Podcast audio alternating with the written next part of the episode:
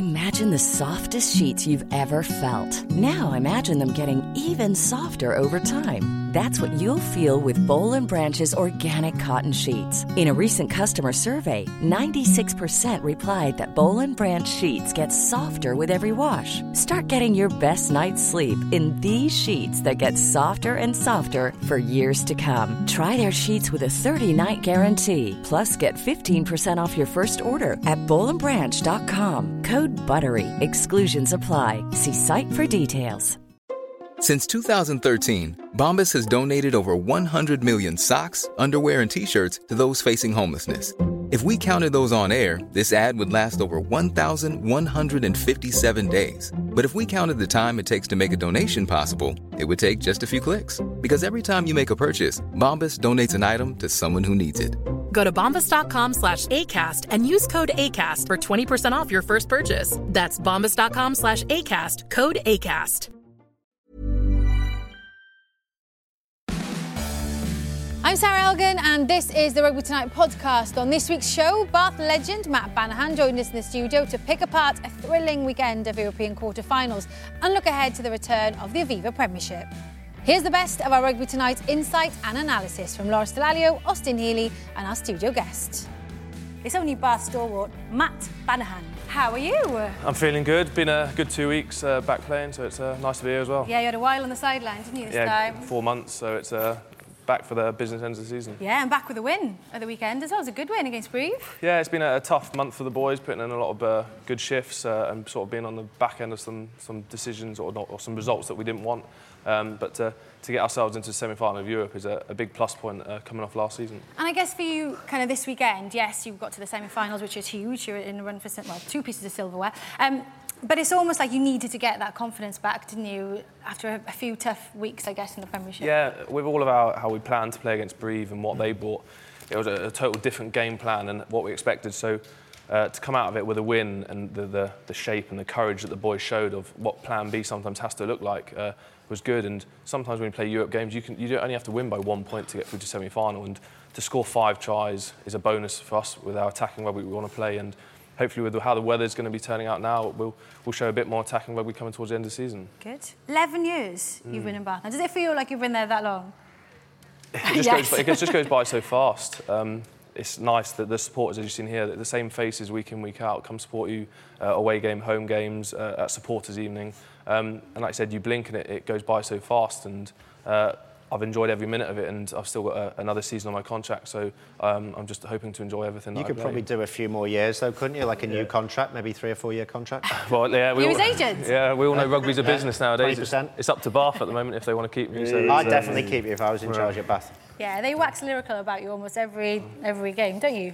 In fairness to they take percentage. Well, it's no, no surprise that they're back to winning ways now. He's back in the team. Exactly, exactly that. But you did go. You arrived in Bath as a, as a lock stroke back rower, am I right? yeah. So who who was it that said, "Hey, this dude doesn't need to be part of the pack. He needs to crack on and get with the, pretty boys"? The story of of Brian Ashton, um, back in, or you're talking 12 years ago, he used to run a, a junior national academy. Um, and there's myself, Sips in it, uh, a guy called Mark Odojobi was at Wasps, Danny Care, um, and it was sort of the, the rising people who they, they sort of pinpointed. Um, and we were playing a couple of games of touch rugby and kick tennis. And at one point, I was catching was running down the wing, and he said, if I was a coach at a Premiership side, I'd just drag you straight out. Um, I was at Irish at the time, and then he left the Junior National Academy and went to Bath, and he signed me as a, as a winger. Um, but unfortunately for me, he then left and took the England role. So then I, I fell under the wing of Steve Meehan, Mark Baker, and Brad Davis, Yeah. and they were like, "Who are you?"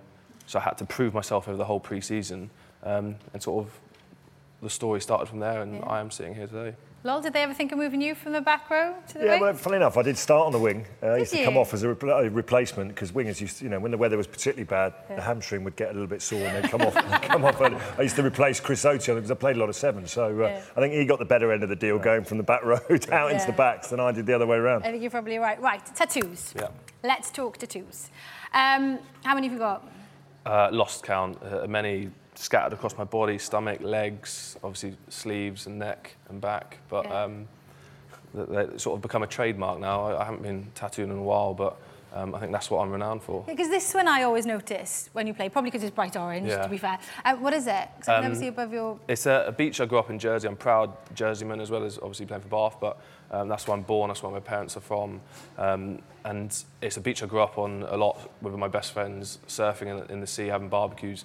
Um, it's Rocco Tower at St Ouen's, um, and it's just sort of memories. But like you can chuck stuff on your body which mean nothing, but to me that means a lot, as well as like my kids and my, my name all scattered around my body.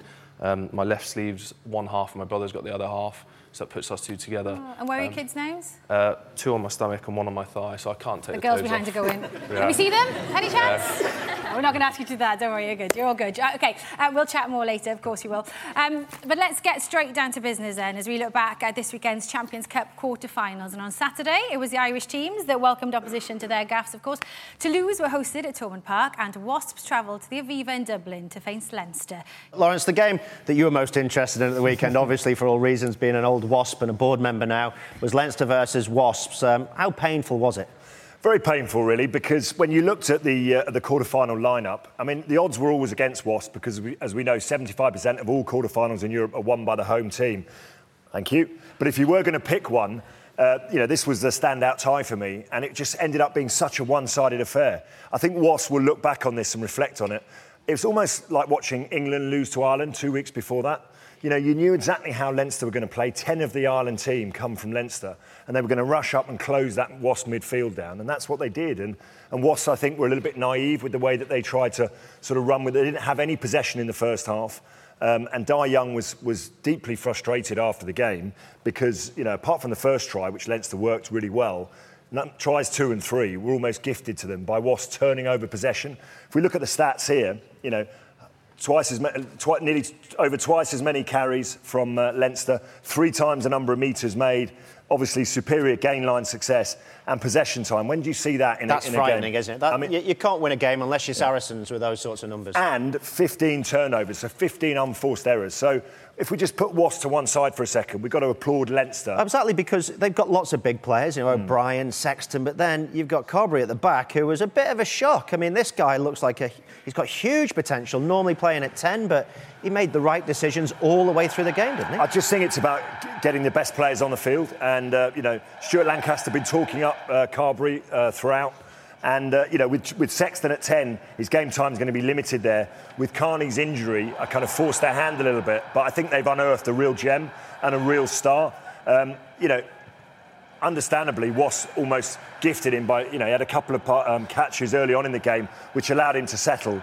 But he, he looks like a real talent and, uh, and a guy that just wants to run with the ball. I think you hit the nail on the head then. He was given the opportunity with some a lot of wayward kicks and everybody from Leinster performed, but the star performers, or the so-called star performers for Wasps, Danny Cipriani, Joe, uh, James Haskell, didn't have their best games, did they? Well, you always know when a coach takes his two halfbacks off early into the second half, you know that things have gone wrong. And I think at 22 points to three down uh, at half time, the game was kind of over for Wasps. And a lot of responsibility, I'm afraid, has to rest at the hands of, of Danny because he is the, the guy that manages the game. Now, clearly, Leinster targeted him in defence. Um, and because their forwards were under pressure, um, it really meant that, that Danny Cipriani had no help, no cover, and they were quite exposed. Look at this, Jack Conan just picking up the ball and going to Danny Cipriani, have some of that. So that's no great surprise for me, but I think the thing, when they reflect on it, that will disappoint Wasps is the fact that they didn't test the two wingers from Leinster who like to come up and defend quite narrow, um, and they weren't as direct as possibly they could have been. I think it's fair to say, isn't it? You can't really go away to a place like Leinster and give them a good start, and that's certainly what Wasps did. Yeah, and we were talking about this, weren't we, um, in the green room a, a little earlier on. I was asking you about targeting a 10, and you were saying basically similar to what Lawrence was saying. Uh, if, if a 10 is getting kicked about a bit, you shouldn't necessarily just blame the 10. You need to, to put a bit of the blame on the pack. Yeah, you, you know that if you're in a good game, the forwards are around the corner, outworking them, protecting your 10. Your 10's your, your, your, your role model, your person who controls the game in attack. And in defence, you need to try and protect him with your 12 and your inside defence. And obviously, if they're having to stay on the scrum for a bit longer,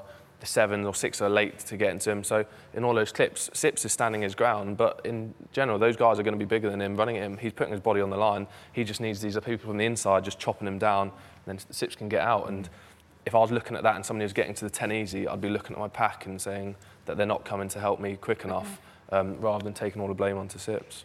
Well, one pack that did stood up, stand up on the weekend was Munster's. Um, good win for them over Toulouse, although they were quite stubborn, they? That, you know, it was a big scoreline in the end, but they were reasonably stubborn. Yeah, I think when, when we looked at this tie, I think everyone would have expected Munster to win that game. It's such a hard place to go and play. They got that wonderful support back. They seem to be playing with this kind of higher purpose, obviously with the tragic passing of Axel Foley. They've really galvanised everyone together. Peter Mahoney's got that pack really, really firing.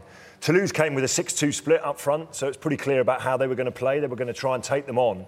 And I thought John Ryan, Donnacha Ryan and Mahoney really galvanised that team. Mm, and defence was superb, wasn't it, Munster's defence? Well, I was worried for Munster in terms of the power that Toulouse have got. All the French sides have got huge players, huge power, but they, de- they do tend to drop off in the last 20.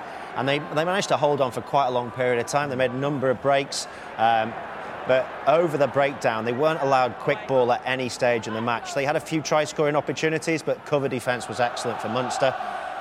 And it was just as Lawrence said, um, an amazing performance. It's, it's 16 men when you go to Thomond Park. Uh, big question is, will it be 16 men at the Aviva?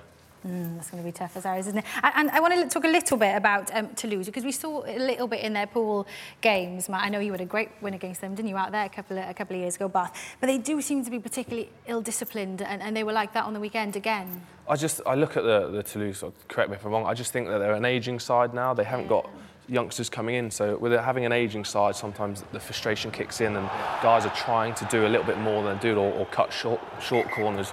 Um, they haven't got any youth coming through that they used to have in, in back in the day. Um, I think they're possibly sort of need a, a resurgence of youth coming through. Yeah, I mean, they're, they're 10th in the, in the top 14, so this is not the Toulouse side that we've known in, in Europe. And, uh, you know, Dusautoir is, is definitely uh, on his way out. So, uh, as you say, they probably need to, uh, to dip into the transfer market and bring in some new talent.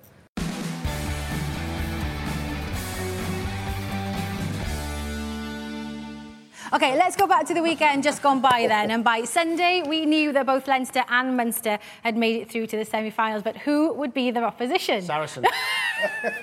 it's fair to say, though, the Saracens, these are the stats from the quarter-finals. They're at the top of most of the uh, stats.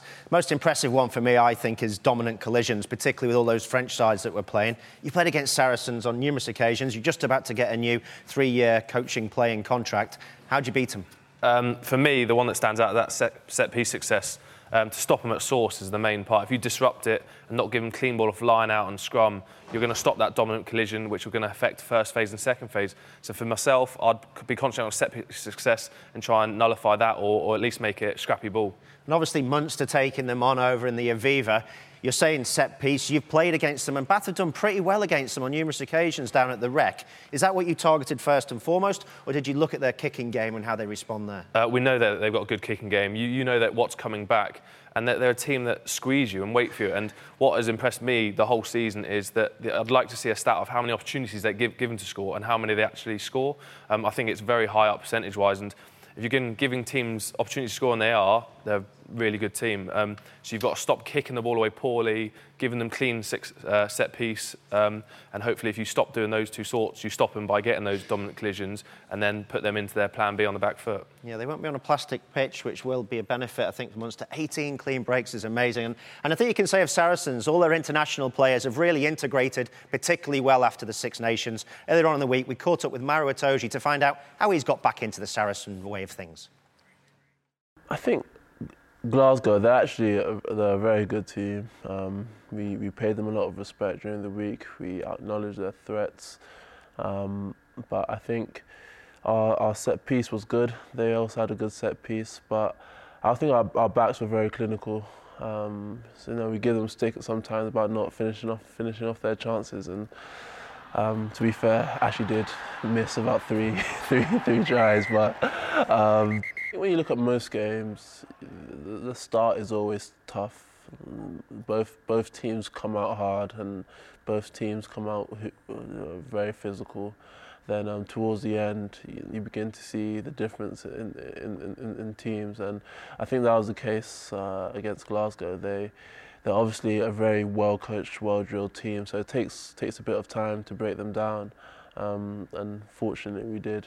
Maro had a good game at the weekend, as did actually all their stars, because They, they have missed their internationals. We said last week, didn't we? They have missed their internationals maybe a little bit more than in years gone by this season. But now with them back and all their stars playing well, they, they do look unstoppable. Yeah, they are. They're without doubt the, the team to beat. And the reason they missed their international players is because those players now, the Vunipola brothers, um, you know, Maro Itoje, Jamie George, Owen Farrell, they are genuinely world-class players. All of them will be going on the Lions tour. So they would add real momentum to everyone. And I think the last couple of weeks, the performance against Matt's Bath and, and the game against Glasgow was a real statement from the champions. They've got, a, they've got a way of playing Saracens that they all buy into, and I think that's what's particularly impressive. The guys were talking about it earlier on. I think what they do is they, they focus their game on exit strategies. They don't give opposition any opportunities to score against them in their own 22. They're very clear about how they get out of their own half. And then once they do get into the opposition half, they've got amazing ball carriers. They've got a bench that most first teams would love to put down as their first choice. You know, you've got Brits coming off the bench to replace Jamie George, and he adds a slightly different side to their game. The Vunipola brothers give them go forward like no other players in, the, in, the, in world rugby at the moment.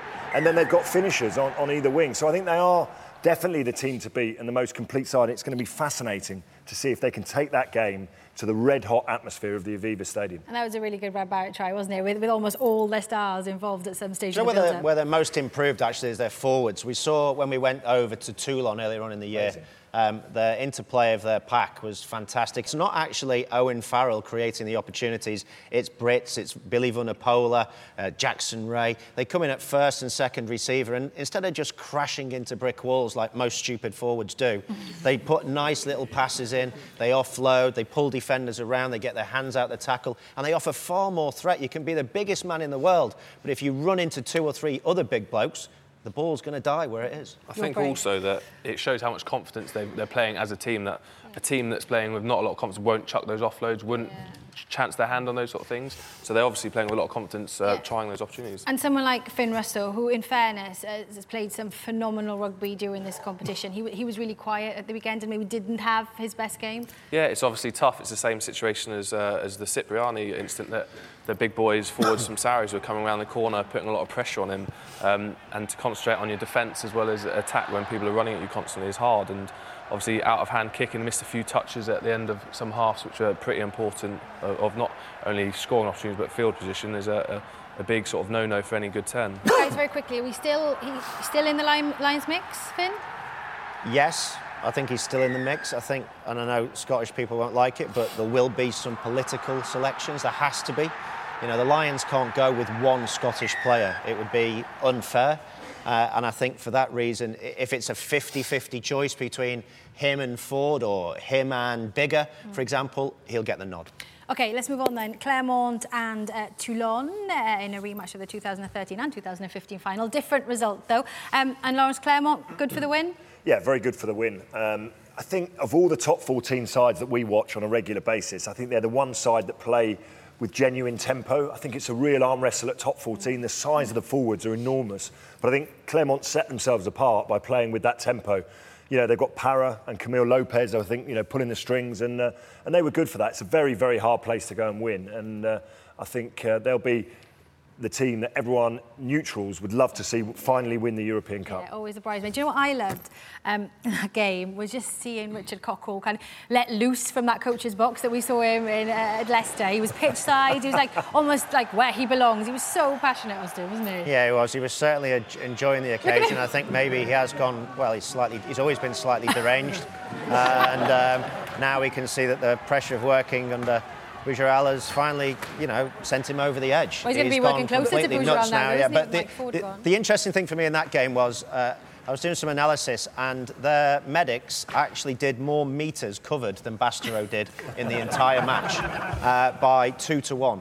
And is that official stats? That was it. I was counting it. I, I oh, measured oh, it out. It. I got pretty bored with Ben, as you do at a game, and so I spent half the time just watching the medics go forward wonderful, and back. Wonderful. Do you think you can shed that now and make some meters over there to the demo? There was demo? 24 Thank stoppages you, in that yeah, game. Like 24 20, stoppages. Can you believe it? But let's talk about something more exciting. So we're going to talk about banners. How well, teams get their wingers more involved. Good sides really utilise the benefits of having their fast guys involved as much as, as much as possible, don't they? Yeah, definitely. There's uh, opportunity with the pace of ball, speed of breakdown, uh, how wide the breakdown is, and good wingers like Jack Nowell does at the moment. Chris Ashton's a massive key. They find these spaces between defenders when they're not ready, and you can create try score opportunities and another, another lot of line breaks, which team want.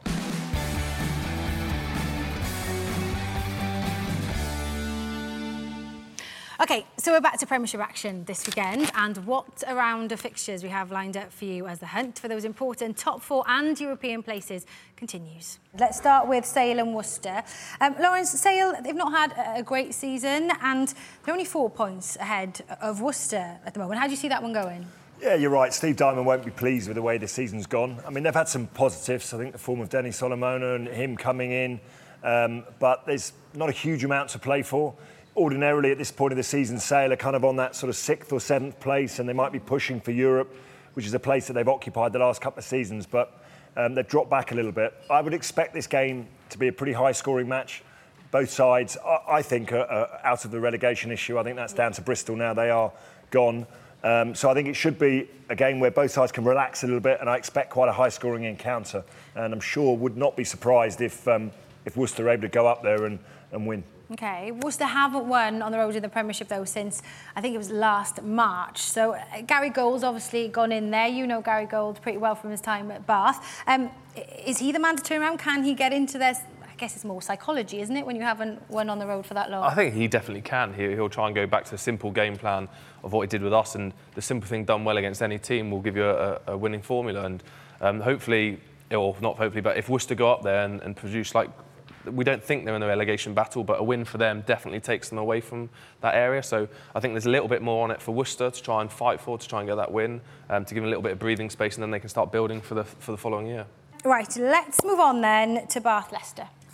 I think we should. Um, I mean, Matt, realistically, I think we will probably think it's between Bath and Leicester for that fourth spot. I mean, how, how far will this game go in deciding just that? Um, I think it's a massive step up for us to, to keep the momentum going on from the, from the quarter-final win to beating Leicester um, and then going into knowing that we've got Gloucester, Sale and Worcester uh, coming to the back end of the season. For us, it's a massive uh, step uh, to get back into that top four where we've been all year. Um, and we obviously we slipped out of it, but it's a great opportunity against a good Leicester side at the moment to put ourselves back up there. Is there a different feeling in training this week? Even more pressure? Yeah, uh, there's a bit of a, excitement, I think. Um, an opportunity to obviously we took it away from the Rec at the start of the year, but we didn't know how the table was going to be sat. Um, in the position we are in now, um, and having 55,000 people at Twickenham, you can't ask for any better place to go play and uh, make a mark and be in that top four. Oz, I want to talk to you a little bit about the battle of um, George Ford and uh, Freddie Burns, because obviously George Ford is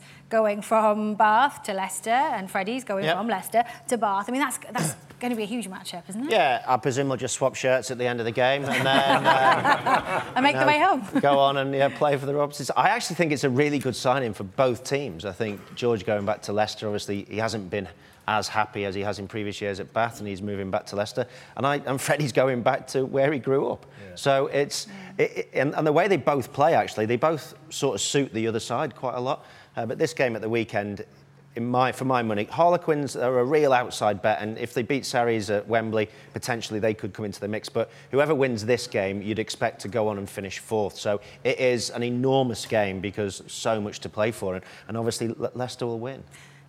Oh, they didn't like that. What do you expect me to say? Massive. It's supposed to be neutral. Um, Why? And it's worth mentioning as well, 50% of all upper tier sales for the clash between Bath and Leicester will go to help for Heroes. So if you haven't bought a ticket so far, yeah, you know what to do. Um, there's another big game at Wembley. Lawrence, um, uh, Saracens and Quins. I mean, Saracens, they just seem to be hitting form at just the right time, don't they? yeah, they? they were, they've been so, so impressive in the last couple of weeks. Uh, no matter who plays against them, they seem to prepare themselves by just not looking any further ahead than um, than the next game. Really, they will rotate their squad because I think they've got a few injuries. Uh, George Kruis not quite back, ready, fit again, but um, every one of their players will be putting their hands up to play. And uh, you know, as, as Matt said earlier on, you just get the sense when you when you're in a really good side that's full of confidence. Austin has been there playing for Leicester. I've been lucky enough to do it at Wasps. You you got that belief that you're going to get out of bed and win that game of rugby. And, and Saracens look like they've, they've they've really possessed that at the moment. And whilst Quins will go full ball and they've got Chris Robshaw and you know Mike Brown and Joe Marler and Danny Care, all the guys playing well they're going to have to go some to beat Saracens. They did it at the beginning of the season. It's just whether they can uh, they can do it again. And as Austin said, Quins have got um, you know them. They've got Northampton. They've got to go to Exeter, and they've mm. got to play Wasps. So they've got a really tough running. I mean, Sarries, uh, they've got you know a couple of injuries, but it doesn't seem to weaken them. I, I know they've, they've called back. Well, they Big have. Squad. They're bringing back Will Skelton, aren't they, on a two-year deal now as well? But, but I don't know these injuries. They don't seem to dent them because they've got such a such a big and good squad. Yeah, uh, as you said three times, then they have got an amazingly big squad. It's, uh, did I say three times? I think you did. Yeah, well, but, but it's been a long night. I don't think it's necessarily the size of the squad that uh, obviously it does help. They've got huge quality there, but they all know how to play. So if they lose Wigglesworth and Spencer comes in, or if they lose uh, Farrell and Lozowski comes in, they all know exactly what's supposed to happen on every area of the field, and they take very few risks. But what they do better than any other side is they sniff out opportunity. So they don't go, they're, they're, they're very risk averse, I think, but when they think something's on, suddenly the pace of their game, their attacking game, goes through the roof. And that can be 10 metres from their own line, or it could be in the red zone, and uh, I think that's why they're so strong and they're, they're, great to watch. You know, you yeah, go and watch them down there. Yeah. They're a brilliant team to go and watch. They are. But as Lauren said, you know, Quins did them over at the stoop, didn't they, at the start of the season? But um, we got a chance to catch up with Saracens star Maro Itoje, as you saw a little um, earlier on, ahead of the Wembley battle against Quins. And we spoke to him about the Six Nations and uh, ambitions this season. Six Nations feels like a long time away now, which is only what two, three weeks ago now. It was good. It was um, it was good. I enjoyed I enjoyed the Six Nations this year more than I did last year. Um, I, uh, I felt as if um, I began to you know find my feet in the team a bit more. So all in all, I, I enjoyed it. It was, it was a good experience for me. Wembley is, is a historic ground. It's, it's a cool stadium. It's, you know, it has a lot of has a lot of heritage in the ground. So everyone always gets excited about this fixture every year because um, we tend to do fairly well. You know, we, we, we get roughly 80,000 people there, so Wembley will be full, and we're playing against our other London team, So it's going to be tasteful, it's going to be good, it's going to be enjoyable, and we're definitely looking forward to it. You play rugby for these big occasions, to play in these big stadiums, and you know to test yourself against high-level opposition. And Harlequins, they're finding some form now, so it's going to be a good game.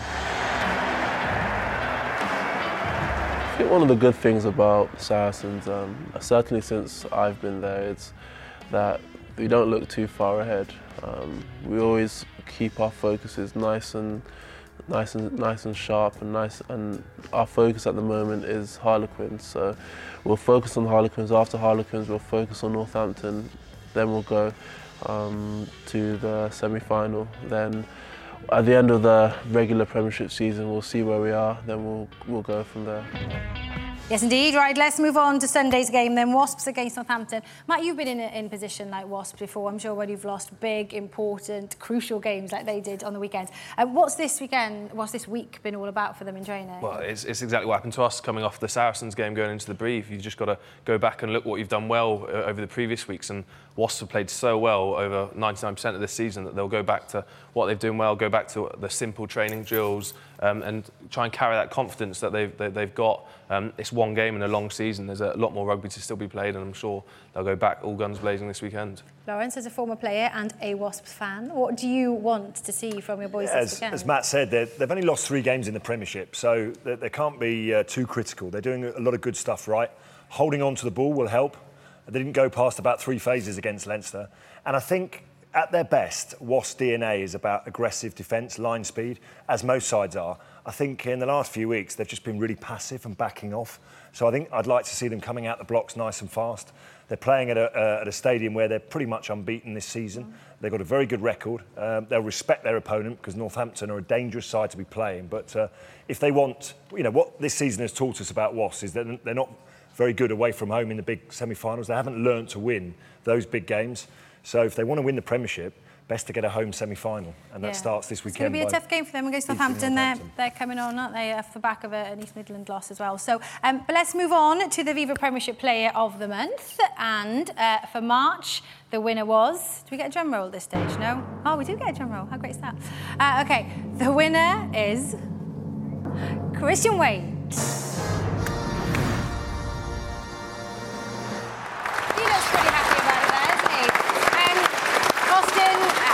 Completely deserves it. Did he score some fantastic tries? Yeah, well, I'm a bit surprised he's won it. He's only running a couple of really easy tries, as we saw there, and this one. He basically walks over the try line and he's got Player of the Month just for beating about Did a bit more than for beating about 48 defenders in the course of the month. I mean, he's been sensational, hasn't he? Uh, against uh, Leinster, we saw at the weekend, he's, he scored a fantastic try, um, and I think he's a well worth winner.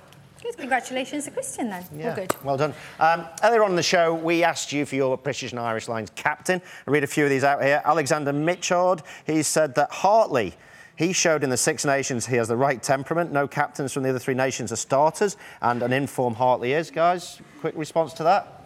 Yeah, I think he's. Uh, i- i- He's going to he's going to be just if he gets on the tour he'll be very very pleased. I think uh, anything more than that would be a big bonus for him. Yeah, Michael Callan has said uh, Best has got great leadership qualities for the tour, but Gatland wants to have a familiar face. He'll pick Warburton. I think we're all agreed, and bookmakers have stopped taking any bets Have on they? Warburton Okay. being Yeah. uh, captain now.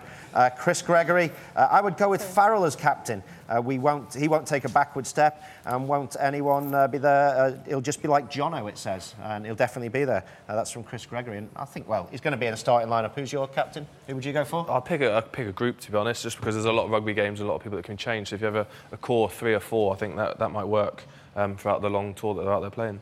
Yeah. Anybody kind of of the weekend? Has anybody kind of made their way out of, of your team, guys, or, or made their way back I think, in? I think as from a back rows point of view, that's going to be a huge area of contention. Has Peter Mahony done enough by driving Munster? Has um, Sean O'Brien just edged James Haskell, or will they both go? Um, because it's not just about the test side. As we know, the, the secret to a successful Lions tour is about having a really strong midweek side.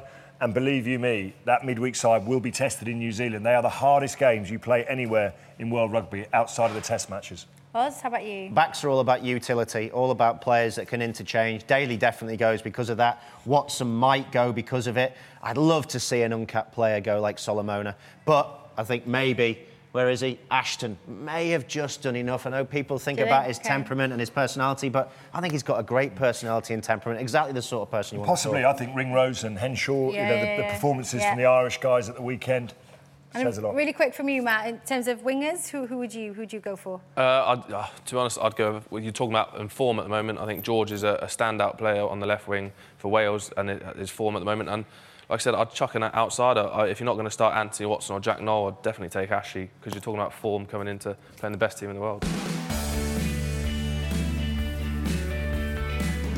Thanks for listening to the Rugby Tonight podcast. We'll be back again in a few weeks' time. See you then.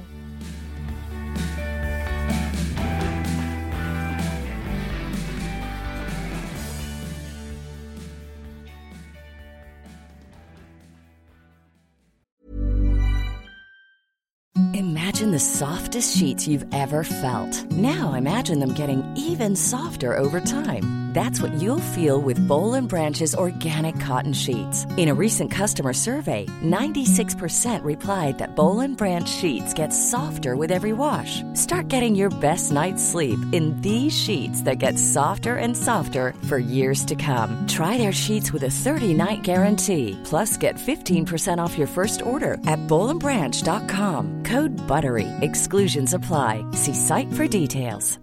Hi, I'm Daniel, founder of Pretty Litter. Cats and cat owners deserve better than any old fashioned litter. That's why I teamed up with scientists and veterinarians to create Pretty Litter. Its innovative crystal formula has superior odor control and weighs up to 80% less than clay litter. Pretty Litter even monitors health by changing colors to help detect early signs of potential illness. It's the world's smartest kitty litter.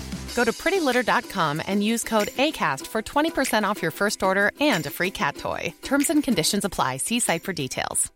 Mom deserves the best, and there's no better place to shop for Mother's Day than Whole Foods Market. They're your destination for unbeatable savings, from premium gifts to show-stopping flowers and irresistible desserts. Start by saving 33% with Prime on all body care and candles. Then get a 15-stem bunch of tulips for just $9.99 each with Prime. Round out Mom's menu with festive rosé, irresistible berry chantilly cake, and more special treats. Come celebrate Mother's Day at Whole Foods Market.